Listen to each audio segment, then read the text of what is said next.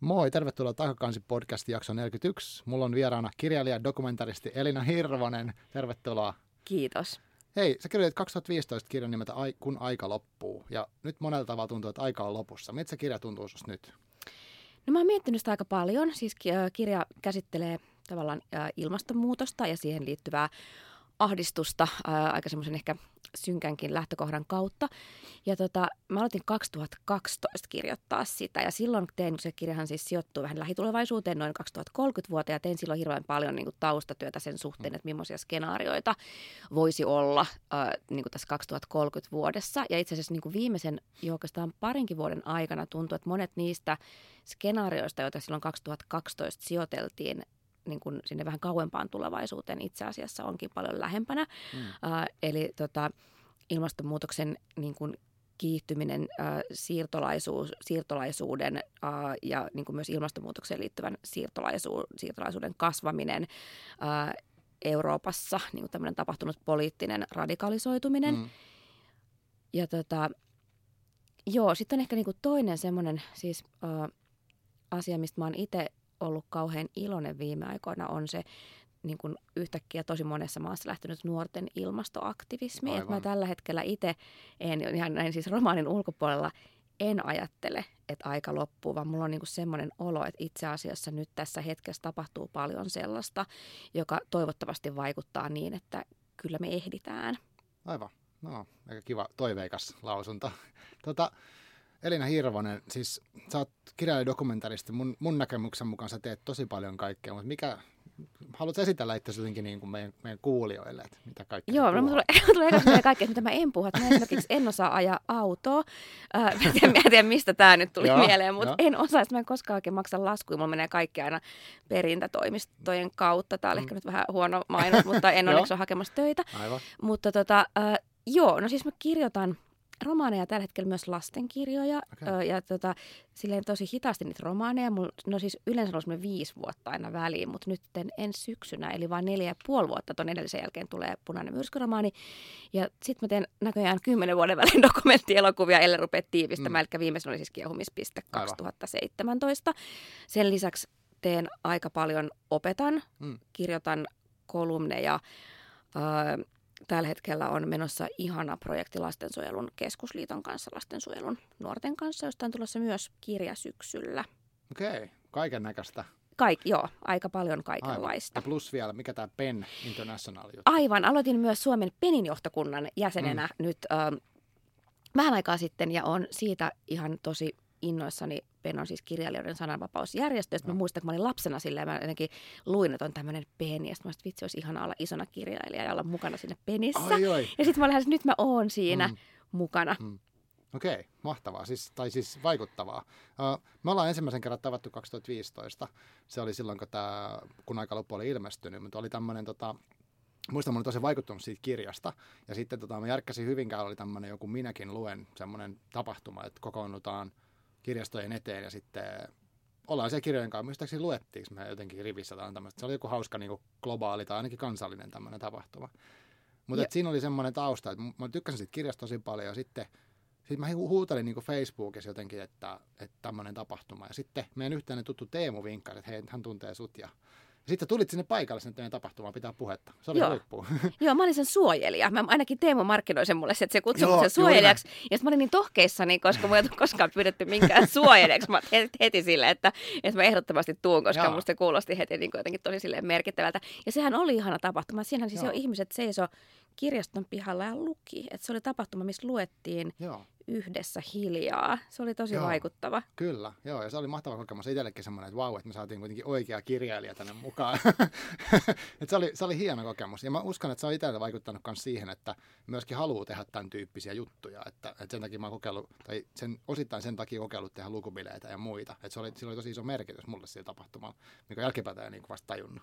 No mahtavaa, niin lukubileet on myös ihana idea. Joo, joo, joo.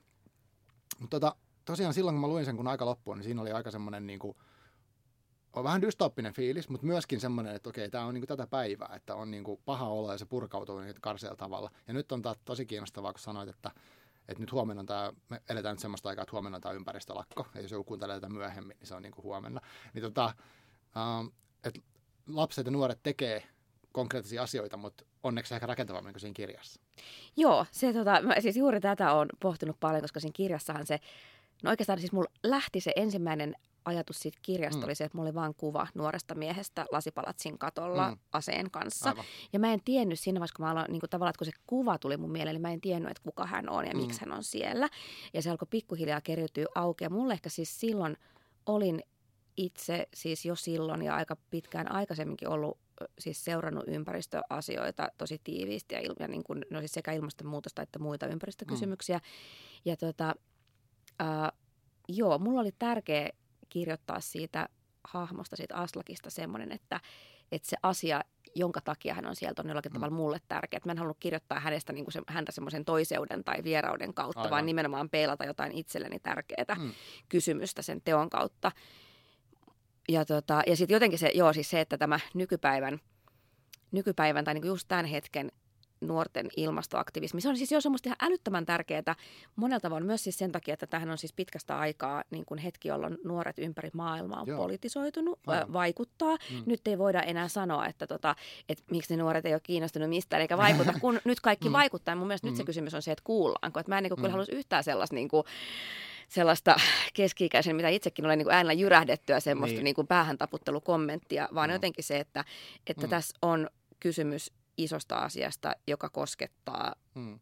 meitä kaikkia. Siis sen pitäisi koskettaa meidän, meitä kaikkia. Kysymys siitä, että, että onnistutaanko me säilyttää planeetta elinkelpoisena ja se, että, mm. että nuoret on aktivoitunut vaatimaan kiireellisempiä toimia kuin mitä vanhemmat sukupolvet ehkä ovat olleet niin kuin valmiita ajattelemaan, niin se on minusta äärettömän tärkeä Niinpä. liike. Mm. Ja just se, että se on sellaista aktivismia, joka tällä hetkellä sehän tapahtuu niin kuin, uh, siis tosi semmoisella positiivisella tavalla niin kuin ikään kuin semmoisten niin kuin demokraattisten vaikuttamiskeinojen puitteissa Niinpä. myöskin. Että siinä ei ole mitään, että jos ajattelee siis niin kuin jotain muita poliittisia liikehdintöjä, mitä Euroopassa on ollut viime vuosina, jotka ovat tosi toisen tyyppisiä, että mm. tässä ei ole tavallaan Kyllä. mitään sellaista, niin kuin, joka ikään kuin tapahtuisi jollakin tavalla niin kuin uhkaisi demokraattista järjestelmää, mm. vaan päinvastoin se tapahtuu nimenomaan sen sisällä, Aivan. sen puitteissa. Mm, totta, hyvä pointti. Mäkin mietin tuossa, että äkkiseltään niin semmoinen, myöskin semmoinenkin dystopinen vai voisi olla vaikka sitten kirjakin, missä tota, että nuoret ottaisivat ihan täysin toisenlaisen tai jotenkin militarisoitu. Se lähtisi niin kuin, hakea sitä kostoa meille, koska me ollaan tuhottu paikkoja ja muuta. Että et sekin olisi mahdollista. Joo, toihan olisi kun aika loppuu mm. romaanissa tietyllä tavalla just se yksi kysymys mm. oli se, että tota, et, et nähdäänkö me aika, jolloin terrorismin taustalla onkin ympäristötuho. Että niin. se oli tavallaan se, niin kuin sen yksi niistä kysymyksistä, jota mä siinä romaanissa ikään kuin lähestyin tai pyörittelin, että voiko, mm. voiko olla näin, että se ne syyt, jotka niin kuin johtaa radikalisoitumiseen tai ne, ne ikään kuin ä, teoriat siellä taustalla, että ympäristötuho olisikin yksi sellainen. Joo, eikä mitenkään tunnu kaukaa haetulta, jos mietitään, mitä kaikkea on tapahtunut sen 2015 jälkeen mm. meilläkin täällä, että mitä kaikkea loppujen on tullut. Joo, sä kerroit myös, että No, tai siis oikeastaan semmoisen mä välijuonnon tähän laitan, että mehän puhuttiin etukäteen vähän, että meidän teema voisi olla silleen löyhästi tämmöinen kirjallisuuden lukemisen voima levottomina aikoina, just niin kuin yhteiskunnallisesti myös henkilökohtaisella tasolla. Niin tota, mm, mulle esimerkiksi nyt toi, kun aika loppu oli semmoinen ehkä, että silloin mä en vielä ehkä hahmottanutkaan sitä niin kuin ympäristöahdistuksen tunnetta. Että musta se on tullut vasta nyt mulle, siis mä en ollut niin ehkä valveutunut, että vasta nyt myöhemmin. Nyt mä oon miettinyt paljon sitä, että miten niin kuin just – miten sitä voi kanavoida sitä ahdistusta, niin toi on hieno nähdä just niin rakentavalla tavalla se. Mutta miten sä niin itse ajattelet tuosta kirjallisuudesta lukemisesta niin kuin levottomina aikoina? Mitä sulla tulee siitä mieleen? Tota, no mä ajattelen ehkä ylipäätään siis lukeminen on, on siis mulle, se on jotenkin tärkeää semmoisella tavalla, että sitä on melkein vaikea pukea sanoiksi. Mm. Mä jotenkin muistan, lapsena, mä opin tosi siis neljävuotiaana lukemaan ja meidän lähellä kävi kirjastoauto. Olen ikuisesti kiitollinen kirjastolaitokselle, vaikka mun yksi ongelma on se, että mä ikinä palauta niitä kirjoja, niin mä hirveät sakot. Se tulee kauhean kalliiksi, mutta tuen sitä mielelläni. Mutta tavallaan se, että kun käytiin aina perjantaisin kirjastoautolla ja viikonloppuisin oli iso pino kirjoja, niin mä muistan sen tunteen, sen ihan semmoisen melkein fyysisen niin vapautumisen tunteen siitä, että niiden kirjojen kautta hmm. pääsi mihin tahansa. Että oli aina mahdollisuus päästä jonnekin oman maailmansa ulkopuolelle. Ja se on edelleenkin sellainen, vaikka nykyään siis itsekin tunnistan sen, että välillä on vaikea keskittyä lukemaan, koska on niin paljon kaikkea muuta. Että jotenkin menee vaan silleen, että sitten räplää jotain niin kuin kännykkää mm. tai katsoo Netflixiä. Uh, Mutta sitten aina kun tarttuu kirjaan, siis ihan tällä niin kuin sisäisesti levottomassa tilassa, niin samalla sitten tulee semmoinen rauha, mitä mulle mikään muu ei anna. Ja, no. ja just niin kuin rauha ja tyyneys jonkun sellaisen äärellä, että mä ajattelisin niin kuin, uh, se semmoinen kokemus, että hyvän kirjan kanssa ei ole koskaan yksin. On, on aina jon, jonkin kanssa, jonkun sellaisen yhteisen, tai että voi löytää tunnistamisen kokemuksia, jotka ei välttämättä ole samastumista, mutta tunnistaa jotain, mm. jotain ihmisenä olemisesta. On tämmöinen mahtipontinen. Niin. niin tota, ja sitten mä jotenkin ajattelen ehkä siis niin, että levottomina aikoina, aikoina, jolloin siis, jos no varmaan itse ihmiset aina sanoo omia aikoansa levottomiksi, mä en tiedä, koskaan kukaan sanoo, että nyt elämme tällaista. Joo, totta, tällaista. totta. Niin kuin oikeastaan aina semmoinen, kun puhut tästä ajasta, niin sitten aina niin. Niin tulee semmoinen, että, niin, onko ikinä oikeastaan ollut semmoista, että, joku että nyt elämme tällaista mm. tyyntä ja rauhallista aikaa, mutta, mutta että ehkä nyt tällä hetkellä tätä aikaa kuitenkin omassa kokemuksessa leimaa semmoinen niin kuin, no toisaalta levottomuuden, mm. juuri tämän ehkä ympäristöstä, myös tietynlaisesta demokratian tilan kapenemisesta mm. johtuva ahdistus ja toisaalta myös semmoisen... Uh, ehkä semmoisen niin kuin nopean mielipiteen muodostamisen paineen ahdistus. Mulla ainakin musta tuntuu, että, että tota, uh, mun on tosi, että mä siis kaipaan tosi paljon semmoista tilaa, missä ei tarvitse muodostaa mielipidettä tai ei tarvi mm. niin kuin olla viestiä jonnekin, vaan että saa rauhassa, rauhassa niin kuin pyöriä asioiden äärellä. Ja mä ajattelen, että siinä myös, että lukeminen on just sitä, että mm. se, on niin kuin, se on tila olla epävarma ja se on tilaa niin kuin kysyä, se on tilaa silleen heijastella, pohdiskella ja tuntuu, että se jotenkin korostuu myös sen merkitys, vaikka se on välillä, välillä hankala jotenkin raivata tilaa, mutta se myös mm. korostuu sen merkitys, että mitä sitä saa silloin, kun sitä tekee. Mitä mm. sä ajattelet? Mä tykkäsin tosi paljon tosta, koska mä, mulla tuli heti semmoinen niin kuin, ei syyllisyys, mutta semmoinen niin kuin, vähän out siitä, nopea mielipide, koska helposti, mäkin olen tosi aktiivinen niin kuin somessa ja yksi asia, mistä mä tykkään puhua somessa on kirjat, mutta sitten se, niin kun, siihen tulee lähettyä ehkä usein silleen, että jos mä oon lukenut jonkun kirjan, ja sehän niin kuin, nimenomaan mä oon sen kirjan kanssa siinä niissä omissa, niin kuin, omissa maailmoissani periaatteessa, vaikka kuin kauan, ja siellä on vaikka mitä asioita, mitä ei pysty just sanomaan. Mutta sitten kuitenkin mä saatan laittaa siitä parin rivin tiivistelmän jonnekin Goodreads-palveluun ja jakaa sen Twitterissä. Ja sitten se on niinku se nopea juttu, ja mä oon sanonut sen kaksi lausetta siitä kirjasta, mikä oli oikeasti joku iso maailma periaatteessa. Niin onhan se, onhan se semmoinen vähän typistynyt olo ehkä. Että olisi kiva jakaa siitä jotain, mutta se sitten niinku, sen jakamisen mahdottomuus on tulee vastaan just tuossa.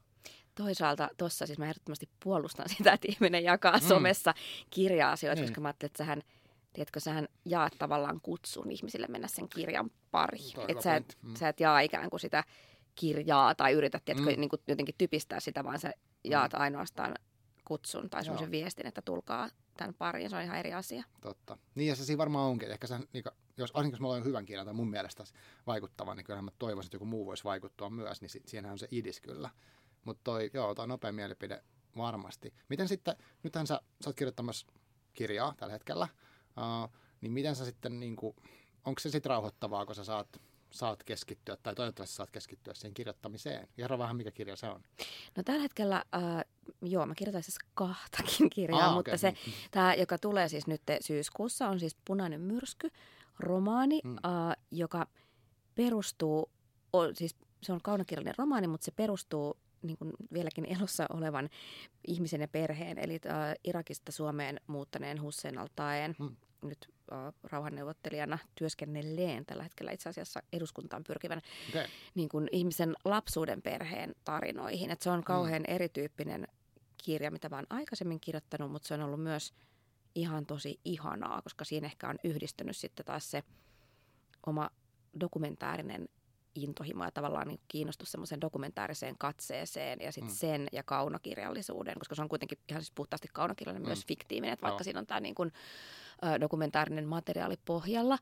Ja tota, joo, se siis kirjoittamisen prosessi on ehdottomasti, se on vitsi, että mä oon niin aina, aina tota, joka päivä, kun kirjoitan, on tosi kiitollinen siitä, että saan tehdä juuri tätä mm. työtä.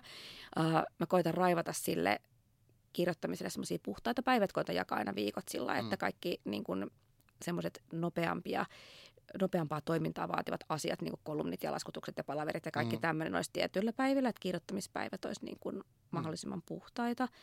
Ja tota, se on ihanaa.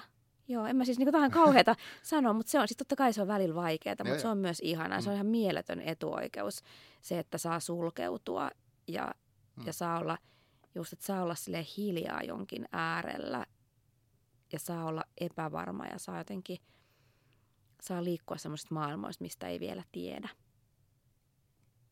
Kuulostaa hu- huikean hienolta, siis tavallaan vaikea niin kuin, en ole ikinä varmaan kokenut tuota, tuommoista samanlaista kokemusta, että sekin on vaikea välittää. Niin, mm. joo, no mä mietin, siis mä itse asiassa mietin, että siinä on varmaan jotain, äh, ehkä mulle siinä kirjoittamisessa tai lukemisessa saattaa olla jopa jotain semmoista, mitä ehkä uskonnolliset ihmiset saa suhteessa uskontoon. Mä siis mietin, me oltiin marraskuussa Irakissa ja siellä tietysti tämän, siis romaanin taustatyömatkalla, mutta siellä myös paljon – tapasin ihmisiä, joilla uskonto oli tosi tärkeää ja vierailin moskeijassa ja kaikkea. Ja niin kuin mä mietin sitä, että kun me keskusteltiin, koska se on taas se heidän pyhän kokemuksensa on semmoinen, että mä en sitä sellaisenaan pysty millään tavalla jakamaan. Mm, oh. Mutta kun me keskusteltiin siitä, niin sitten mä ajattelin, että se ehkä, miten mä ymmärrän jotain siitä, tulee sen kirjallisuuden kautta mulle. Että se kokemus jostain ää, jonkin suuremman mukana olemisesta ja ää, just siitä, että ei ole koskaan yksin, että niissähän on jotain, jotain ehkä samaa. Aivan. Myös mainitsit, että olit, olit varmaan, olikohan tämä sama matka, mutta olit törmännyt tämmöiseen niin kuin kirjakatuko se oli tämä. Joo. Joo, Bagdadissa on sellainen aivan mieletön katu, joka on ollut siis satoja vuosia joka perjantai hmm. ainoastaan kirjoille omistettu, että sinne tulee kirjakauppia, tuo kirjansa kadulle myyntiin. Irakissa on myös semmoinen sanonta, että varkaat eivät lue. No itse asiassa mä en ole yhtään varma tästä, mutta, mä, mutta se tietysti on ehkä siis sillä kunnioittavat ajatus siitä, mm. että jos joku sattuisi varastamaan kirjan, että hän varmasti olisi niin intohimoinen lukija, että, tota, että, äh, että se jopa mieluummin nähdään niin, että mieluummin joku saa varastaa kuin se, että, mm. Että suljettaisiin ihmisiltä se mahdollisuus päästä kirjojen äärelle. Aivan. Ja tota, satojen vuosien ajan siis ihmiset on joka perjantai mennyt sinne kadulle ostamaan kirjoja, kuuntelemaan lukutilaisuuksia, runonlausuntaa, keskusteluja kirjoista. Ja se on ollut siis kaikkien konfliktien ja sotien ajan mm. paikka, minne ihmiset aina hakeutuu. Nyt kun me oltiin siellä, äh, sinne mentiin monen aseistetun checkpointin läpi, että se konflikti on edelleen mm, läsnä mm, aivan. Bagdadissa. Äh, ja siellä kaikki, kenen kanssa keskustelin, niin puhuu siitä, että miten se katu on heille semmoinen mieletön henkireikä ja tavallaan se semmoisessa tilanteessa, missä ehkä, ehkä niin kuin yhteiskunta muuten näyttää aika näköalattomalta ja lohduttomalta ja tietysti se konflikti on jollakin tavalla läsnä jokaisen elämässä, jokaisen historiassa, niin se on se katu, joka avaa ikkunoita johonkin muuhun. Hmm. Se oli ihan mieletön paikka. Mä lähdin, että mihin Suomessa voisi perustaa sellaisen niinpä, kadun. Niinpä. Ehkä sinne Hyvinkäälle. niin, kuka tietää. Mutta toi kuulostaa ihan huipulta. Ja sitten siinä on niinku rytmiä rituaalia semmoinen, että se niin kuin to, on joku asia, mikä edes toistuu, jos kaikki muu niin kuin muuttuu. Joo, ja ihmiset tiesivät tulla hakemaan sieltä mm. kirjoja, plus oli hirveän laaja se valikoima, että siellä oli siis käännöskirjallisuutta, muun muassa Camusta bongasin ja Marilyn mm. Monroen elämänkertaa ja kaikkea muuta, että se oli hyvin laaja, että oli siis sekä sekä irakilaisia kirjailijoita, mutta myös paljon käännöskirjallisuutta ja siis laidasta laitaan mm. niin kuin kaunoa ja tietoa ja kaikkea Aivan. muuta. Joo. Joo. Miten tota, kerran vielä punaisesta myrskystä jotain semmoista, saako siitä vielä kertoa, miten nämä menee nämä asiat, miten tota, onko se, miten, kelle sä sitä kirjoitat? No mä kirjoitan sitä toivottavasti mahdollisimman laajalle lukijajoukolle, koska mä en ikinä ehkä nyt saisi sanoa, että joku romaani on paras. Kaikki on omalla tavallaan mm. rakkaita. Mä tiedän, että kaikilla on myös, myös omat lukijansa tai jotenkin niin, että, että lukijoista – joillekin joku tietty romaani on rakas, äh, mutta tota, mä ehkä ihan vähän ajattelen, että tämä saattaa olla mun paras romaani. Joo. Eli, tai siis niin kuin, joo, ehkä ei näin pitäisi sanoa, mutta siis, eli mm. siis sinänsä toivon, että mahdollisimman suuret joukot lukijoita löytäisi sen. Se on ennen kaikkea romaanit, vaikka siinä on se konflikti kysymys ja nämä taustat, se on ennen kaikkea romaani pienen pojan kasvusta tilanteessa, jossa hän joutuu kantaa salaisuutta mm. hyvin paljon ja on koko aika erilainen, joutuu, joutuu uh, kasvamaan miettimään niin kuin omaa paikkaansa maailmassa sen kanssa, että on koko ajan salaisuus, jota ei saa kertoa.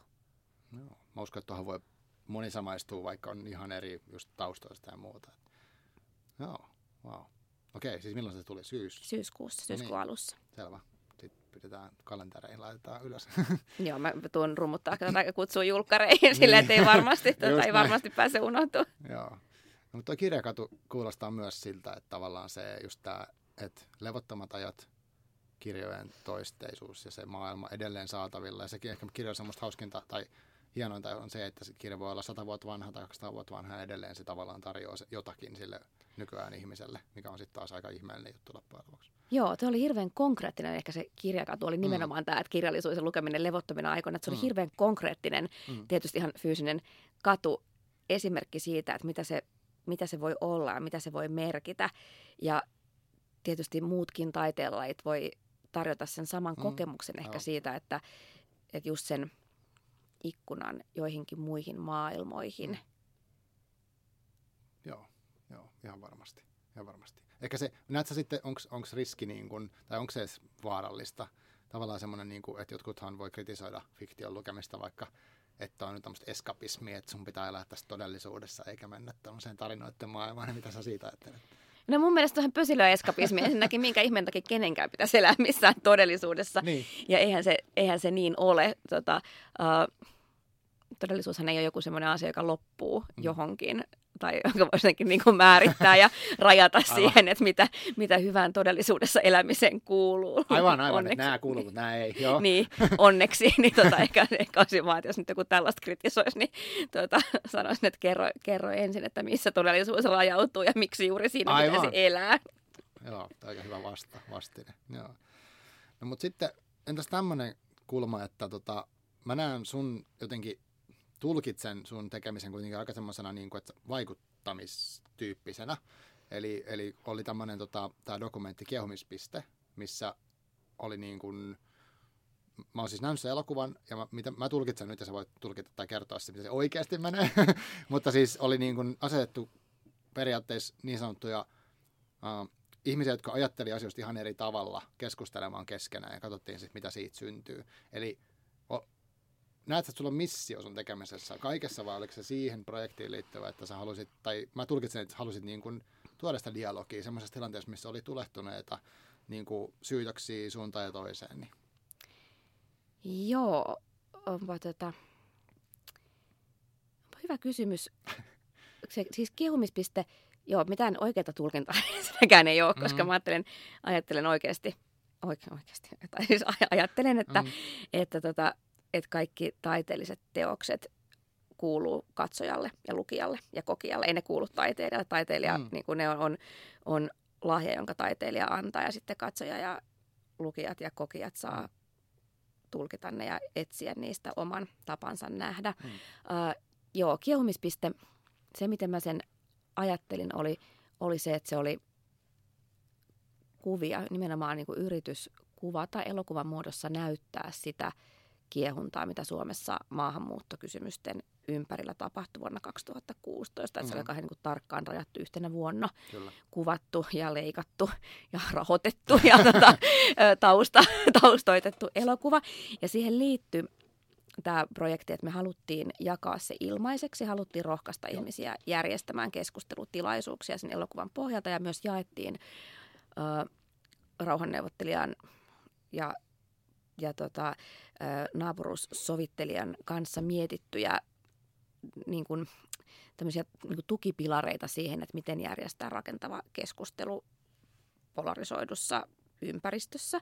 Ja sen siis ihana asia oli se, että ne meni hälyttömän hyvin. Me kerättiin siis kerättiin dataa niistä keskustelutilaisuuksista. Ja se mm. kaikki data oli siis todella positiivista. Se, että miten ihmiset oli, niin kuin, vaikka olisivat olleet hyvin erimielisiä, mm. hyvin niin kuin, tulehtuneita tilanteita, niin oli pystyneet käymään sen keskustelun turvallisessa hengessä. Mm. Ja tästä tietysti kuuluu suuri kiitos niiden moderaattoreille. Ja sehän oli tavallaan se just se tilanne, kun sit siihen liittyi semmoista... Ö, siis itse kävin myös monta niin kuin keskusteluihmisten kanssa, jotka olikohan kriittisiä sen suhteen, että saako näin tehdä. Uh, eli, mutta tota, siihen liittyi siis se, että ne tilanteet, että hänet niin kuin oli usein paikoissa, jossa oli että kukaan ei valinnut sitä, että on erimielisiä ihmisiä, että vaan esimerkiksi niin luokkatilanne, mm. että se kauhean monessa paikassa otettiin, niin kuin, että ikään kuin oltiin hieman hätääntyneitäkin siihen, että jotenkin näitä asioita pitäisi käsitellä ympäristössä, jossa väkisin on hyvin erimielisiä ihmisiä, niin. kuten koulut ja sitten monessa pienessä kaupungissa, mm. työpaikoilla ja tällaisia, että se elokuva haluttiin tarjota se niin, että ihmiset saa käyttää sitä omiin tarpeisiinsa ja näin tapahtui. Mm.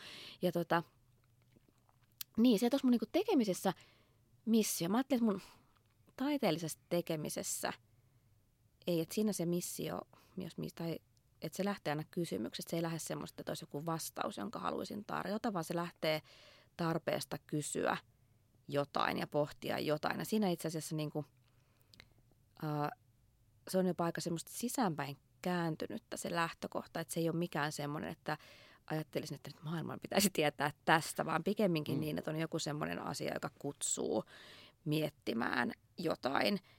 Uh, mutta sitten on mun semmoinen kansalaismissio. Joo, kyllä mun niinku niitä, kyllä mulla on tämmöinen, että mä ajattelen, että, että jos nyt on täällä niinku, silleen niinku tämmöinen niinku super uh, ikään kuin kansalainen, jolla on siis mahdollista tehdä paljon Joo. asioita niin kuin mm. kansalaisena, että mua ei kukaan uhkaa, eikä mulla ole mitään siis sellaista, joka mm. hirveästi rajoittaisi mun elämää. Ja tarkoitan, että siis uh, myöskin olen just tässä ihanassa asemassa, että saan kirjoittaa ja tehdä juuri sitä duunia, jota kaikkein eniten rakastan. Että en joudu sillä uh, kamppailemaan esimerkiksi työpäivissä, vaan saan niin kuin, nauttia siitä ja sitten on energiaa aika paljon myös muuhun. Ja on mun semmoinen missio, että mä että kyllähän sitä niin kuin, semmoista asemaa täytyy yrittää käyttää tehdäkseen jotain hyvää maailmassa. Tämä kuulostaa mahtipaska. Oikeasti, kun pääasiassa siis just silleen niin oikeasti laiskottelen ja niin kuin, tuota, hemmottelen itseäni ja mm. käyn avannossa ja niin kuin, syön hyviä, luen niitä kirjoja. Että, kun, mutta että jonkunlainen, että, että kyllä mulla on ajatus kuitenkin, että ehkä mm. enemmän, että tekee aina mieli vähän näpsäytellä itseään, niin kuin, että teen nyt pikkusen enemmän kuin kerran voit. Mutta joo, että kyllä semmoinen pieni kansalais, koen semmoista pientä aina, tekee mieli vähän niin kuin tökkii itsensä silleen, että hei, että että et tees nyt pikkusen jotain, Joo, äläkä aivan. vaan pötköttele siellä sohvalla villasukissa ja kirjoita. aivan. No, mutta sä, sä oot tehnyt hirveästi, että mä mietin, tai siis sä, esimerkiksi just tämä kuulostaa tähän koko kiehumispiste-projektiin niin aika moiselta paukulta, että, että kuitenkin siinä on ne keskustelut. Eli siis sen pystyy siis elokuvan, pystyy, se oli ensinnäkin olemassa elokuvasta, sen pystyy jotenkin varaamaan, että mä haluan näyttää tämän siellä ja täällä, ja sitten nämä netin yli näyttää ilmaiseksi. Joo. Missä että se oli niin kuin tosi mahtava. Joo, joo sen pystyy tilaamaan mm. ja tota, ilmatteeksi. Aivan. Joo. En tiedä, onko kukaan tehnyt ton tyyppistä projektia edes, mutta se oli jotenkin vaikuttava itsessään. Joo, siis semmoista ihan samanlaista ei varmaankaan ollut, mutta toivottavasti tämän jälkeen tulee, mm. koska se oli myös tietenkin sellainen, ehkä tuohon dokumentaarisen elokuvan perinteeseen yleisesti liittyy uh, tietenkin toive siitä, että ne elokuvat myös vaikuttaisivat maailmaan. Aika usein niin kuin doku- dokumenttielokuvan tekijöillä on myös jonkunlainen tämmöinen ajatus siitä, että, toivo, että toivoo näyttävänsä jotain sellaista, joka ehkä herättäisi myös toimintaan. Mm. Ja, tota, ja tässä tietysti ajateltiin, että me haluttiin, että se elokuva on helppo tulla, että sen on helppo tulla ihmisten, ihmisten on helppo ottaa, että ikään kuin ihmisen ei tarvitse tulla etsimään sitä festivaalia ja katsomaan, Aivan. koska se on kuitenkin aika rajattu joukko mm. ihmisiä, joilla on niin kuin mahdollisuus käydä aktiivisesti dokumenttielokuvafestivaalilla tai niin kuin teatterissa katsomaan. Mm. Että sen takia me haluttiin tehdä se mahdollisimman helpoksi, että kuka ja. tahansa, mm. missä tahansa voi mm. ottaa sen elokuvan Aivan. käyttöön ja. kunnioittavan keskustelun pohjaksi. No. Koit sä, että se vaikutti ihmisten keskusteluun? Uh, no siis se meidän palautteen perusteella sitä siis uh, käytettiin, että se oli pari, pari kuukautta voimassa se kampanja. Ja siinä aikana siitä oli yli 700 näytöstä, uh, 18 000 ihmistä muistaakseni katsoi sen niissä näytöksissä ja sitten tietysti oli TV-levitys ja festarilevitys ja kaikki muu.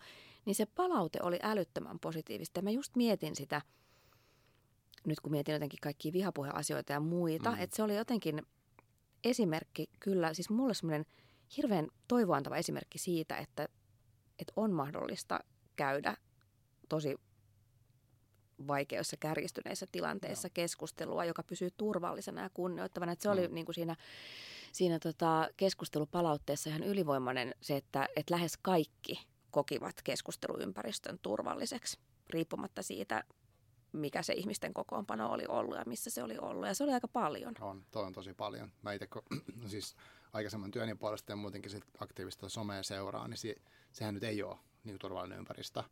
Mutta sieltä ehkä just puuttuu se, että se, siellä ei ole moderointia. Siellä, isoissa alustoissa juurikaan. Tai että, että siellä niin kuin heitetään se vastuu vaan ihmisille. Että no kyllä ne varmaan osaa, kun ne on aikuisia.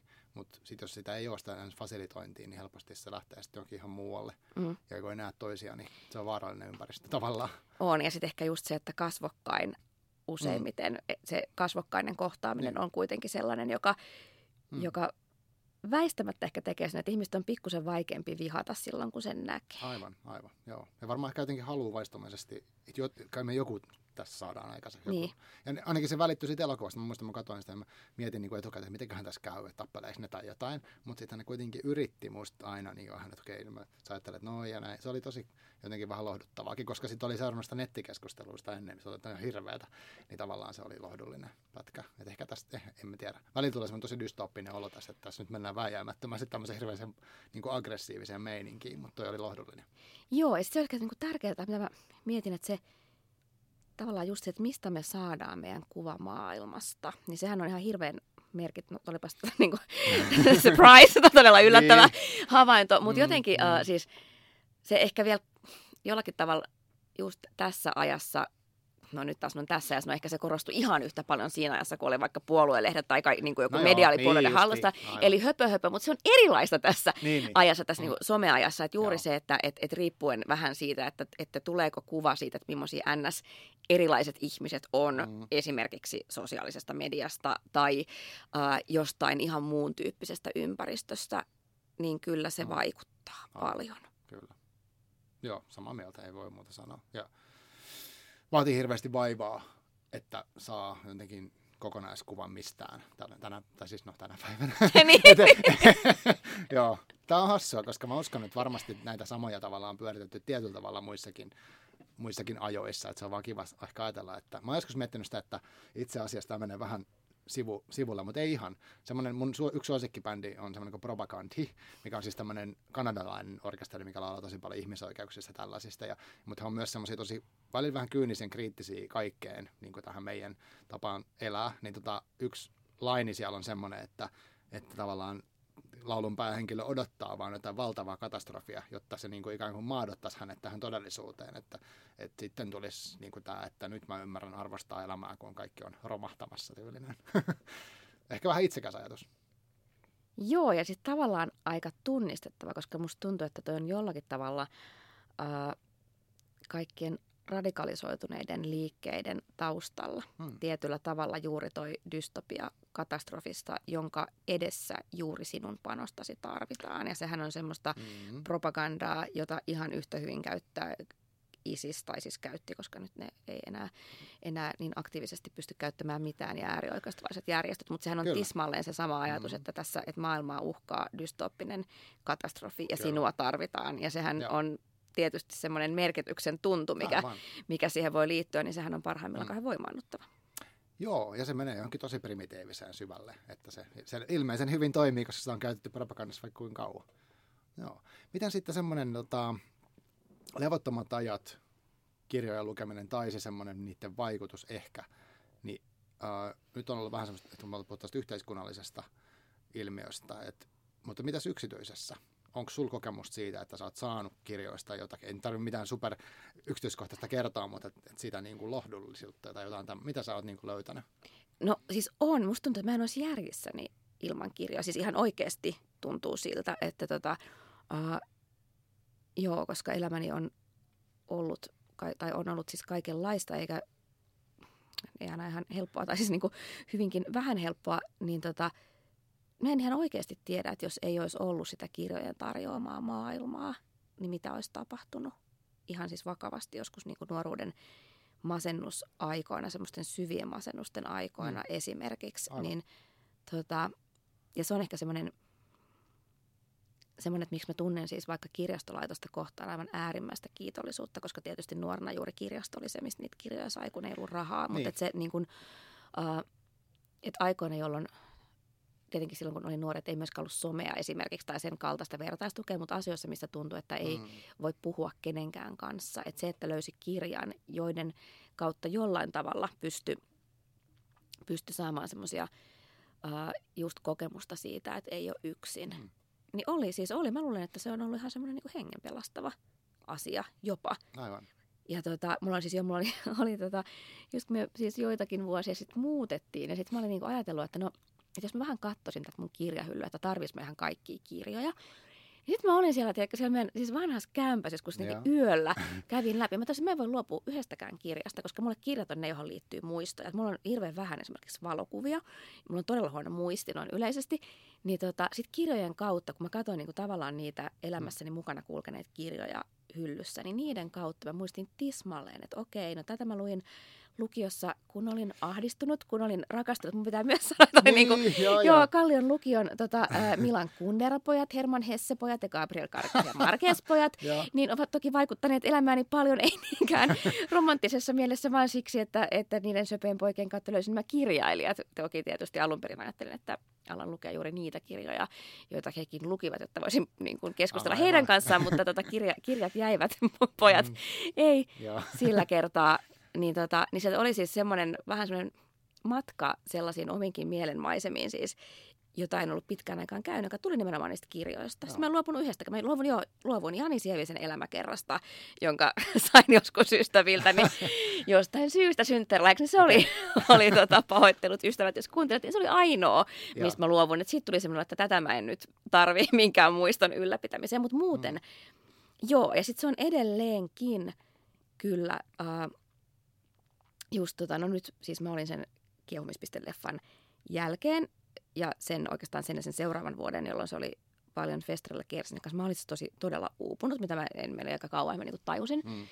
sen, niin tota, sen jälkeen kun olen sitä tämmöistä ö, uupumuksesta pois pääsyä eri tavoin prosessoinut, niin taas kirjat on ollut ihan mielettömän tärkeät. Se jo, jotenkin siinä semmoisessa ehkä semmoisessa uupumuksen mielenmaisemassa, mihin kuuluu semmoinen niin sulkeutuminen mm. ja kokemus siitä, että, että kaikki on vaan kauhean raskasta ja pitää vaan puskea Joo. eikä selviä, niin siinä kirjaan tarttuminen aina on, on ollut ihan mielettömän. Muista yhden mä olin tota Joensuussa, oli joku semmoinen, että mulla oli ollut kuvaukset. Sitten mä lähdin äkkiä käymään kirjailijavieraana jossakin ja mm. en ollut nähnyt perhettä niin kuin pitkään aikaan. Ja joten olin ollut niin kuin nukuin aina viisi tuntia ja olin sille tapua, että mä niin jotenkin selviin. Ja sitten mä istuin siellä yksin jossain niin kuin hotellin aamiaisella ja aloin lukea Helmi Kekkosen vieraat romaania. Ja siinä saman kun mä avasin sen romaanin, niin tuli semmoinen rauha ja oh. semmoinen, että pystyy hengittämään. Että se oli hirveän mm. fyysinen kokemus Joo. silloin. Ja sitten on siis tapahtunut monen muunkin. Sitten toinen semmoinen tota, tosi vahva kokemus oli Sara Stridsbergin Niin raskas on rakkaus romaani. Ootko lukenut? En. Joo, siis ruotsalainen kirjailija, joka kirjoittaa, tota, se on osittain autofiktiivinen, siis mm. perustuu hänen lapsuutensa, jossa hän vieraili isänsä uh, luona mielisairaalassa. Ja siis, no siis mulla on kanssa että mä siis teiniässä vierailin toisen läheiseni luona mielisairaalassa okay, niin kuin hyvin paljon. Ja tota, se romaanin lukeminen oli semmoinen, että, että tota, kun mä lopetin sen, niin mulla oli semmoinen, että mä, että mä pystyn tapaa ketään, että maailma on jotenkin kääntynyt. Sitten oli joku, että apua, että mun täytyy tehdä jotain tämmöisiä tavallisia arkiasioita, Aivan hakea no. lapset jostain kavereita ja muuta. Mm. Ja se oli semmoinen, että se avasi, koska se oli, se aika oli semmoinen, että mä oon aktiivisesti yrittänyt sen unohtaa. Ja kun mä luin sen romaanin, niin tota, se avasi sen – ihan semmoisella, mitä mä nyt sanoisin, siis semmoisella tavalla, joka oli tosi ihan niin kuin, siis ravisuttava, mutta samalla niin kuin turvallinen. Että siitä ei tullut semmoista, Joo. että nyt jotenkin, uh, että kaikki yhtäkkiä, yhtäkkiä jotenkin niin kuin muistat, jotka on yrittänyt unohtaa, nousisi jotenkin sillä että niitä ei niin kuin kestäisi, vaan myöskin, että kun se romaani avaa, niin se tuntui, että se oli semmoinen todella turvallinen tapa alkaa avata niitä. Mutta se oli hirveän niin kuin, uh, että jos on siis romaanemat, että on semmoisia romaaneja, jotka on lukukokemuksia ja sitten on semmoisia, jotka on elämänkokemuksia, jotka jollakin tavalla mm. liikauttaa koko elämää, niin se oli kyllä yksi niistä elämänkokemuksista. Hyvin kuvailtu. Mä tunnistan ton, tai montakin asiaa, mitä sä kerroit, niin tosi tutulta kuulosti just soi, että jos katsoo kirjahyllyä, mitä on kertynyt, niin siellä on helposti, että okei, mä en ikinä varmaan tule ikinä lukea tätä enää, mutta kun se oli silloin, kun se oli, tämä oli tärkeä asia, kun mä olin vaikka nuori tietysti kohtaa, niin silloin muistan. Ja sitten oli semmoinen joskus 2012 oli semmoinen, niin kuin, vähän niin kuin vakavampi tommonen terveyshomma ja mulla oli pidempi sairasloma. Ja silloin oli semmoinen, että mitä hittoa mä tässä teen. niin mä keksin mitään muuta kuin, että antakaa kirjavinkkejä, että mä vaan luen. Sitten mä luin ihan hulluna sinne semmoisen niin kuin muutaman viikon aikana. Ja se niin kuin, ehkä silloin ne kirjat ei ollut niitä, just niitä, mitkä käänsi sitä elämää, mutta siis se oli niin kuin turvallista silloin, joka muu, muut asiat vähän pelotti. Ja tavallaan se, mä olin siinä, että okei, tämä dekkari tässä nyt kertoo tästä ja niin edelleen. Niin tota, mä niin kuin jotenkin niin, että mä sain ottaa sieltä, vaikka siellä dekkariskin oli mukamassa kamalia asioita, niin ei nyt ollut niin kovin kummasia, että enemmänkin vaan, että mä voisin nauttia omalla tahdilla ja mennä siihen maailmaan ja sitten välillä taas palata tähän arkeen, mikä sitten oli vähän inhottavampi siinä tilanteessa. Et paljon tunnistan tuommoista. Ja sitten tämä elämän kääntävä kirja. Ehkä tässä on tota yksi podcast-vieras, joka kertoo, että hänen mielestään myöskin kirjoista pitäisi puhua välillä just tolla tavalla, että, että joku kirja voikin olla niin käänteen tekevä, että sä vedät koko elämässä uusiksi ja saat semmoisen jonkun vaarallisenkin idean sieltä. Niin, onko sulla ollut semmoista? Ai kokonaan vaar, hirveän vaarallisia kirjoja. Tai elämän kääntävää jollain tavalla? No, on, on varmastikin. Mä luulen, että yksi, yksi merkittävä mulla on esimerkiksi tämä Fight Club, minkä mä eka kerran No siinä meni ehkä pidempään, että mä luin sen, mä sen elokuvan ja tavallaan sitten myöhemmin luin sen kirjan, mutta se ajoi mut ikään kuin aika pitkällekin tutkailee itseäni tuon kamppailulaji maailman kanssa. Ja mä niin ottelin useita vuosia ja, ja, ja, tavallaan se sai kimmokkeen tästä kirjasta, koska mä halusin selvittää, että mitä tämä tämmöinen niin kamppailijamiehisyys on. Ja sieltä löytyy kaiken näköistä. No toi, joo, toi on siis kiinnostavaa. Mä tajusin, että mulla on ollut myös yksi aivan toisella tavalla elämänkääntävä jollain mm. tavalla kirja, oli siis Pelle Miljoonan Buddha Blues. Uh, en tiedä, ootko lukenut, kertoo siis hänen matkoistaan maailmalla. En nyt sen kaunokirjallista arvoa osaa sanoa, koska se on niin kauan, kun mm. mä luin sen, mutta mä luin sen lukiossa ja mulle tuli siitä juuri se visio, että, että lukion jälkeen, että mä en halua lähteä heti opiskelemaan, vaan mä haluan lähteä Intiaan niin kuin Pelle Miljoona. ja, tota, niin ja voi, niin kuin, kaikessa kliseisyydessään, no. niin siinä oli myös, että sit mä siis jo tein hirveästi töitä mm. lukion jälkeen ja sitten olin neljä kuukautta mun ystävän kanssa Intiassa ja Nepalissa. Ja siinä oli tosi paljon, se ei ollut mikään helppo matka millään muotoa, se oli myös aika raskas monin tavoin, mutta, tota, mutta et siitä jäi tosi paljon jotain, jotain sellaisia ehkä tänne asti jatkuvia kysymyksiä, että miten ylipäätään voi elää tai miten, mit, mitä uskaltaa tehdä, mitä mm. uskaltaa kokeilla, no. uh, millaisia odotuksia tarvii täyttää jotain suhteessa muuhun maailmaan, sellaiseen niin kuin tuntemattomaan hmm. lähtemiseen, niin kuin heittäytymiseen, kaikkea tollasta. Että kiitos vaan Pelle Miljoona. Aivan, hän edelleen kiertää ja ihmeellinen kaveri. Joo, hän, hän kertaa. Hän oli myös muusikkona mulle tosi tärkeä silloin, kun olin nuori. Joo, mutta, tota, joo. Mut joo, mutta se oli siis, mm. joo, siis se oli kyllä kirja, joka, joka jätti sel, siis juuri käynnisti jonkun, jonkun prosessin, jossa oli ihan tämä kon- konkreettinen asia, joka sitten tapahtui se matka. Joo, joo. Mulla on taas ehkä vielä tuohon liittyen tuli mieleen tämmöinen, kun Henry Rollins oli on tämä vanha, vanha punkkari, mikä edelleen tekee puhekeikkoja, mutta siis hänellä oli semmoinen Get into One, semmoinen kiertoepäiväkirja niin tämän Black Flag Bandin ajalta, missä he niin kiersivät ihan niin kuin, semmoisia hirveitä lu- loukkoja jollain rikkinäisiä pakulla ja vuosikausia ja ihmiset sylki heidän päälle ja he soitti sitä heidän hardcore-musiikkiin. Niin siitä tuli jotenkin semmoinen sitten, siis mä en tiedä onko se vaihdottanut mulle niin tekemisen tasolla enemmän, mutta ehkä sen semmoisen, niin kuin, että miten suhtautuu niihin asioihin, mitä haluaa tehdä. Että heillä oli se niin tietynlainen intohimo ja halusi tehdä sen omalla tavalla sen jutun ja luoda jotain omia juttuja oli se sitten niin kuin, äh, tavallaan spektaakkelinomaista vai hyvinkin semmoista vaatimatonta niin kuin ulospäin. Niin se, se on tehnyt hirveän vaikutuksen siinä, niin kuin, että, että kun tulee ajatus tehdä joku, niin sitten tekee mieli lähteä toteuttamaan. Ja, ja se saa olla raadollista, tai siis saa olla semmoista hyvinkin niin kuin karuakin se, se tota, tekninen taso esimerkiksi millä mä aina lohduttaa, kun mä teen esimerkiksi näitä podcasteja ja kaikkea tämmöistä. Mutta sehän on punkkia. Sehän on, myös, sehän on siis punkin ajatus juuri se. Kyllä. Ja musta punkki tota, vanhana punkkarina sanoo, että mun niin. mielestä siinä on paljon pointtia nimenomaan mm. siinä, että, että, että tee vaan, että tärkeää on tehdä. Kyllä, kyllä. Tota, joo, mun pitää vielä siis toista itse asiassa kirjaa ja kirjailija kiittää, joka oli myös yksi semmoinen elämän kääntävä kokemus. Oli Kaari Utrion Eevan tyttäret, jonka mä luin nuorena, myös teininä. Ja se Joo. oli semmoinen, ootko lukenut sen? Meillä on se hyllyssä kotona, mutta en ole lukenut. Joo, no se oli siis silloin, äh, muistan, että se tavallaan sanottiin, että oli ehkä semmoista, no siis tyttönä kasvaneena maailmassa, jossa ei silloin siis mun ympäristössä ei puhuttu feminismistä tai tämmöisistä asioista. Mulla ei ollut ketään semmoista mm. ympäristössä, joka olisi ikään kuin sanallistanut sen kaltaisia asioita, mutta mä muistan, että mä olin niin kuin, äh, semmoinen jatkuva jotenkin ärsytys, että miksi jotkut asiat on, että miksi multa vaaditaan jotain tiettyjä asioita, kun mä oon tyttö. Miksi mulle sanotaan näin, että teessä kun sä oot tyttö. Mm. Miksi niissä punkkaribiireissä. Pojat oli aina, joilla niitä bändiä ja, ja, bändejä ja, ja lehtiä mm. ja, ja kaikissa tota, anarkistikokouksissa ne pojat oli ne, jotka puhu. Ja sitten se Eevan tyttäret oli se, että se avasi semmoisen katseen maailmaan. Se toi mm. jonkun sellaisen äh, perspektiivin, mitä siis siihen mennessä mikään muu ei ollut tuonut. Mm. Mä muistan, että mä kirjoitin siitä esitelmän ja pidin sen oikein mm. palavasti. Ja, ja, tota, äh, ja sen jälkeen, että se oli kirja, joka sitten ohjasi esimerkiksi lukemaan naistutkimusta. Mm. Tai oli ensimmäinen siis äh, sysäys siihen, jota kautta sitten taas 2000-luvun alussa Naisasialiitto unionin nuorissa feministeissä tapasin monia edelleenkin tosi läheisiä ystäviä. Olin mukana tekemässä tulvalehteä. se, ja mä jotenkin ajattelen, että mm. olisi voinut olla, että se sysäys olisi tullut jostain muualtakin, mutta mulla se oli kyllä Eevan tyttär. Ja samalla se oli just se kokemus siitä, että joku semmoinen äh, häiritsevä asia maailmassa, millä ei ollut sanoja, niin se sen kirjan kautta aukesi.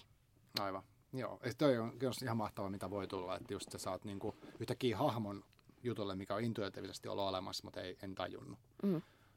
Tunnistan, tunnistan tuommoisia kokemuksia kanssa. Mä itse asiassa luin just tässä tänään loppuun tämän Rouva C, mikä on tämän Minna Rytisalon tämä Minna Kant niin romaani. Ja se oli tietenkin, se kuulostaa ihan samalta, koska hän siinä romaanissa, kuvitteellinen Minna Kant, niin ajatteli just tolle, että okei, miksi tämä pitää olla näin, ja pitäisi mun tyytyä tähän niin kuin, tämmöiseen umpinaiseen naiseuteen, tai siihen asemaan, että mulla on oikein, mä saan olla himassa, ja mä saan lait lapsia hoitaa, ja se on niin kuin sit siinä, mutta hän mm. ei halunnut tyytyä.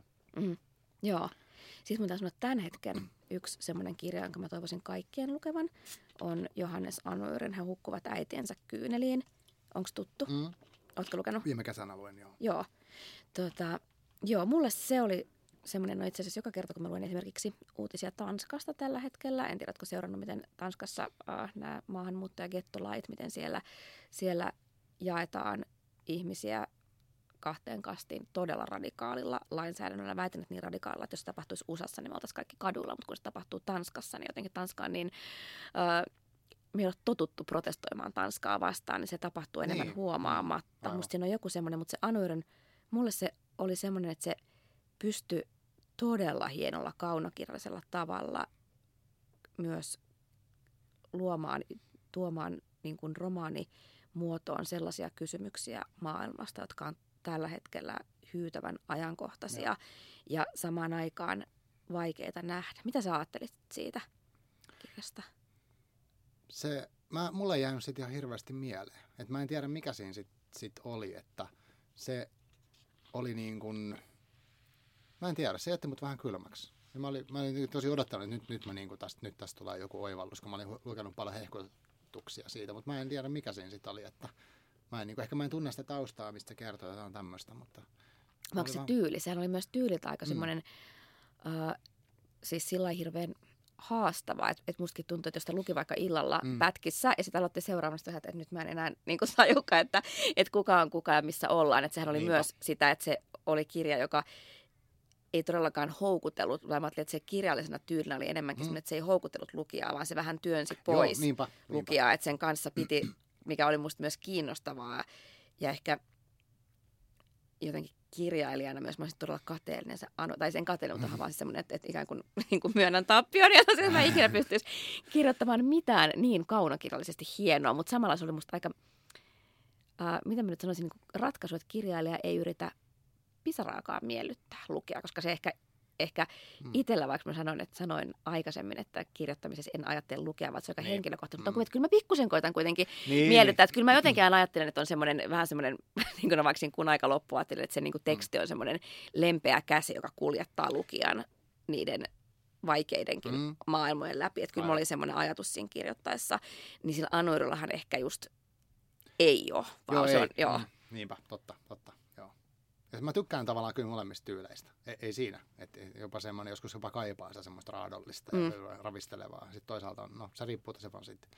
Se on. Ja sitten on, on myöskin se, että tota, et kaikki, mä itse kanssa huomaan, että on jotenkin, että mä oon kielen, kielen suhteen sillä mitä se nyt sanoisi, uh, että kauhean niin kuin tarkka, että vaikka olisi muuten minkälainen kirja, että jos siinä kielessä on jotain, mitä ei välttämättä edes osaisi just sanallista, että mitä, mm. mutta jotain, jotain, mikä ei mulle tavalla tai toisella toimi, niin sit mä en pääse eteenpäin. Että on jotenkin siis, että se, tota, ja se ei ole, on kauhean vaikea, koska tavallaan että on tosi monenlaista, niin kuin se voi olla hirveän pienistäkin nyansseista kiinni ja voi olla mm. siis todella vaikea löytää, että mikä se on se Joo. asia, mutta että jollain tavalla, että just, että jonkun kirjailijan vaikka olisi tavallaan kiinnostunut, mutta esimerkiksi se kieli on sellaista, että, mm. että Joo. oma lukeminen ei vaan jotenkin ota sitä vastaan. Joo, musta, mä, mä ajattelen välillä, että kirjat on niinku ihmisiä, että on niinku sen henkilökemia-tyyppinen juttu. Että jotenkin suht helppo lupaa juttelemaan ja sitten aika nopeasti päästään johonkin niinku vaikka hyvällisiin juttuihin. Tai jotenkin se niinku homma vaan toimii. Ja eikä vaikea sanoa mikä. Ja toinen puhuu vaikka samoista asioista, mutta ei, ei kyllä. Se, joo, no mutta on tosi hyvin sanottu, mutta, mä mietin, mutta käykö sulla sitten niin, että voiko käydä niin, että että esimerkiksi lempikirjailija tai joku kirjailija onkin jossakin romaanissa just se tyyppi, kenen kanssa todella hyvin pääsee juttuun, sitten seuraavasta vaikka kuin katastrofi eikä ollenkaan mm, pääse. Joo, kyllä. Onko sulla käynyt niin? On, on. On. Sitten sit on vähän kummallinen olla, mitä tapahtuu. niin mä tulee. tajunnut, Joo. vai, vai onko tämä nyt tämä on mennyt pilalle, tai joo. sitten riippuen, että joo, on tai, käynyt. Joo. joo, kenen kanssa sulla on käynyt? No ihan siis tämmöinen niin tosi typerä esimerkki on esimerkiksi tämä toi Joe Nesbo. Mä luin joo. siis jossain vaiheessa niitä sen dekkareita paljon putkeen. Ja mä jotenkin tykkäsin monesta niistä, mutta sitten en mä tiedä, sitten jotenkin sävy vaan muuttuu. En mä tiedä, tapahtuuko joku, että nyt vaan tehdään tätä dekkaria, koska tästä saa niin kuin, tai siis se vaan yhtäkkiä katosi musta se fiilis, mikä siinä jossain niissä ehkä vanhan, vanhemmissa oli. Joo. Tuota, mulla kävi siis Arundhati Roin kanssa, ja mä en ehkä, ehkä ole vieläkään toipunut siitä. Kun mä rakastin sitä joutavuuksien Jumalaa, mä rakastin sitä se oli myös, siis, joo, siis ihan se, että mä luin sen siis sen jälkeen, kun mä olin ollut siellä Intiassa mm. itse ja sitten tota, olin silloin Meksikossa ja luin, mä muistan, että mä oon maannut siellä niin riippumatta se lukenut sitä ja vaan itkenyt valtoimenaan. Mm. Ja se oli siis just kirja, joka tuntui, että se meni luihin ja ytimiin ja uh, just vaikutti ei ehkä niin selkeä, että voisi sanoa sen prosessin samalla tavalla kuin Eevan tyttäristä tai, tai Buddha Bluesista, mutta mm. jollakin tavalla vaikutti johonkin tapaan katsoa maailmaa. Joo. Ja kaikki nämä vuodet mä odotin, että milloin se Arundhati Roy kirjoittaa jotain muuta. Ja odotin, ja olin niin, kuin, tekkö, niin sydän avoinna valmiina siis ottamaan vastaan, mitä sieltä tulee. Ja sitten se sen, tämä uusin romaani, tai se hänen seuraava romaani, se olisi kestänyt näin kauan, niin mä en päässyt siihen. Se oli ihan kauheata. Mä olin, mm, ja niin. tiedätkö, kun sitten tulee just vähän, että kumpi, kumpi meistä on muuttunut. Tai jotka Olemme kasvaneet erilleen. Niin, kun tai sitten kun sieltä sun puoliso ollut kymmenen vuotta maailmalla joo. ja sä oot odottanut sitä samaa tyyppiä, sieltä tuleekin joku ihan toinen. Aivan. Mutta tota, joo, mä mietin, että se on oikeasti sen, siis just sellaisen kirjailijan kanssa, johon on tavallaan, ja on hyvin sanottu, että kirjat on vähän niin kuin, niin, että, että se suhde kirjoihin, että siinä on jotain samanlaisia nyt niin kuin, piirteitä kuin suhteessa mm. ihmiset. Mm. Tavallaan ainakin mulla on se, että mä oon tosi valmis sitoutumaan. Että sitten jos mä tykkään jostakin, joo, sit joo, mä oon silleen, että, että nyt mä todellakin sitoudun tähän ja just odot, olen valmis uskollisena odottamaan niin kuin kaikki nämä vuodet. Kyllä. Ja sitten sit sieltä tuleekin jotain, joka ei vaikka oli myös, mm. että olin antanut Arundatilla, ajattelin, että totta kai hän saa muuttua. Tietenkään hänen ei tarvitse kirjo- yrittää kirjoittaa uutta joitavuuksia, Jumala on sen tyhmää. Joo. Mutta tota, ei, joo, se oli mun mielestä, siis se oli musta teennäinen, se täydellisen onnen ministeriö. Joo, ja tota, joo. joo, nyt se on sille semmoisessa hyllyllä, palaan tähän eläkkeellä ehkä. Mulla kävi ton kanssa sama, mä en hänet siis muuta yrittänytkään lukea, mutta toi oli, musta, mulla taisi jäädä kanssa kesken se. Ihanaa, että jotenkin joo. mä, od, siis mä luin siitä jotain kuvauksia muutama, että vau, on siistiä, ja sitten se, en mä sit päässyt siinä muistaakseni puusta pitkään. Mut mä tiedän, joskus, joskus käy tolleen. Joskus käy, niin se vähän pettymys kyllä. Joo, ja sitten siinäkin on, on ehkä vaikea sanoa, että miksi. Mm. Että siinä ei ole niin kuin, uh, ja mulla kävi sitten niin sen ihanan Sara Streetsperin myös toisen romaanin kanssa mm. sama juttu, joka apua nyt mä muista sen nimeä, mutta siis perustui ap, nyt tota, Valeri Sola, Solanasin, siis tämän, joka ampui Andy Poholi, niin hänen mm. elämäänsä. Ah. Ja tota, joo, mä olin kanssa sitä odottanut ja just olin sen, just sen tota, edellisen jälkeen niin, niin valmis pitämään siitä, että tota, siinä kävi se sama, että mä oon nyt kaksi ollut tämmöistä aika, aika raskasta kokemusta taustalla. Että Joo, kyllä. Joo. Miten sitten tota, mm, tuossa oli paljon sitä, että onko se sitten niinku yksi elementti, että lukeminen siis sillä tavalla, että vaikka ehkä ehkä lukeminen ei ole mikään semmoinen kikka kolmonen, että sä käyt salilla ja tulee parempi fiilis tyyppinen, vaan enemmänkin, että, että, että se on mahdollisuus, että tulee tämmöisiä niin kuin valtavia kokemuksia, kaikki ei välttämättä niin valtaviikaan, mutta, mutta mä ajattelen jotenkin silleen, että mm, yksi haaste musta, jos nyt vähän tavallaan jotenkin vedetään yhteen. en mä tiedä, voiko tämmöistä vetää mitään yhteen. Kolme pointtia, Joo, ei, mut, kolme pointtia. Et, ehkä me aloitettiin kuitenkin tästä niin levottomista ajoista ja on niin levottomia, on yksityiselämässä ja yhteiskunnallisesti ja niitä on varmaan kaikissa ajoissa. Mutta ehkä siis mä ajattelen itse, että semmoinen jonkinnäköinen toivon ylläpito on semmoinen, niin kuin, en mä tiedä onko se jopa taito, mutta vähän niin kuin asia, mitä on hirveän hyvä, jos sitä välillä jotenkin ihan niin kuin tietoisesti tekee ja yrittää, koska muuten sitten toinen vaihtoehto on se, että ei ole toivoa ja sitten tulee tehtyä erilaisia ratkaisuja. Niin kuin sä sanoit aluksi hyvin, että nyt on maailmassa näyttää siltä, tai jotenkin, että kun nuoret on aktiivisia, niin se herättää, tai siis mä tulkitsen, että se herättää toivon tunteita. Niin miten, miten kirjat ja toivon, toivon säilyttäminen sopii yhteen? Uh, kirjat ei siis välttämättä musta liity millään tavalla toivoon, vaan ehkä jopa niin päin, että, että kirjallisuuden äärellä on lupa olla myös toivoton. Uh, ja joo, ehkä, tai totta kai lupa olla muutenkin toivoton, mutta mä ajattelin, että kirjallisuus on, siis, tai tavallaan, että mä en, en ajattele, että, sen siis, niin kuin, että se toivon elementti millään tavalla liittyy siihen, mutta mä ajattelin, että kirjallisuuden, kirjallisuuden äärellä ei ole toivotonkaan yksin. Niin. Hmm. Et se on ehkä se, se, mitä mä jotenkin ajattelen, että se niinku tärkeä on se, että kirjan, kirjallisuuden äärellä ei ole koskaan sillä tavalla yksin, kun olisi ilman sitä kirjaa. Tai niin mä ainakin itse sen koen. Ja myöskään, että et ei ole koskaan täysin näköala. Että kirja on aina kyllä näköala jonnekin. Että vaikka se näköalahan se voi olla tosi monta asiaa. Se voi olla niin kuin mm. hyvin nihilistinen tai lohdutonkin, mutta se on aina näköala jonnekin. Se on aina jotain muuta – ikkuna johonkin toiseen. Ja se,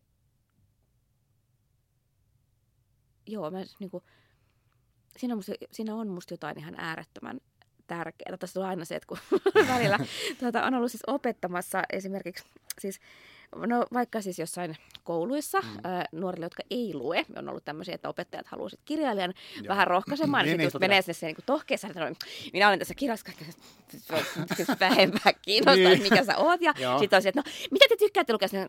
No siis ei mitään kerran ihan takakannen, sekin oli ihan tylsä. Niin. niin siis, ja tavallaan, mitä mä nyt sanoisin, että, että ihmisethän voi saada sen ikkunan ja sen ö, näköalan ja sen jonkun ö, ava, toisen maailman avautumisen myös muuta kautta.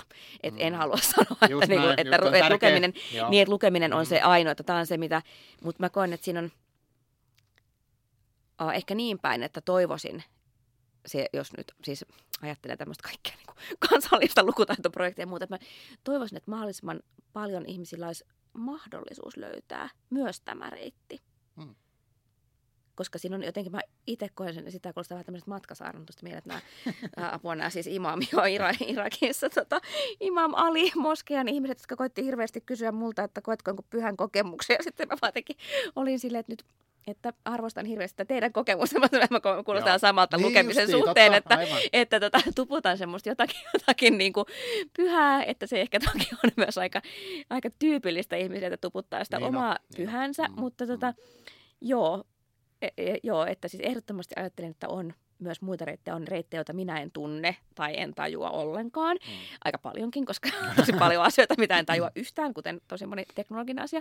Mutta tota, ää, Joo, mutta se mahdollisuus tähänkin reittiin oli, olisi hienoa, että se olisi mahdollisimman monella, koska se mitä siitä voi löytää on niin paljon.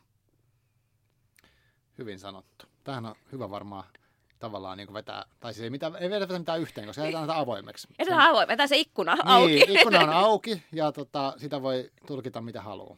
Mutta kiitos tosi paljon, kun olit mukana. Haluatko vielä kertoa että jos uh, ihmiset kuitenkin haluat nyt seurata, että miss, milloin punainen myrsky ilmestyy ja mitä, mitä kaikkea sä puuhaat ja teet, missä sä oot mukana, niin mitä kautta sut niin kuin löytää parhaiten? Onko internetissä joku luukku, mistä sit voi seurata sun asioita? Mua ei muuten löydä ihan helposti ihan mitään kautta. Okei. Okay. Mutta olipas tiivasti sanottu. Joo, mä aina mietin, että pitäisikö olla enemmän läsnä. Esimerkiksi Twitterissä pitäisikö olla kirjailijasivut. Mm. Mutta mulla ei ole, kun mä kaipaan niin hirveästi sitä rauhaa, mutta, mutta siis niin. siis löytää, no Facebookissa olen, en avoimilla sivuilla, mutta kuka tahansa saa laittaa viestin, katson aina viestipyynnöt.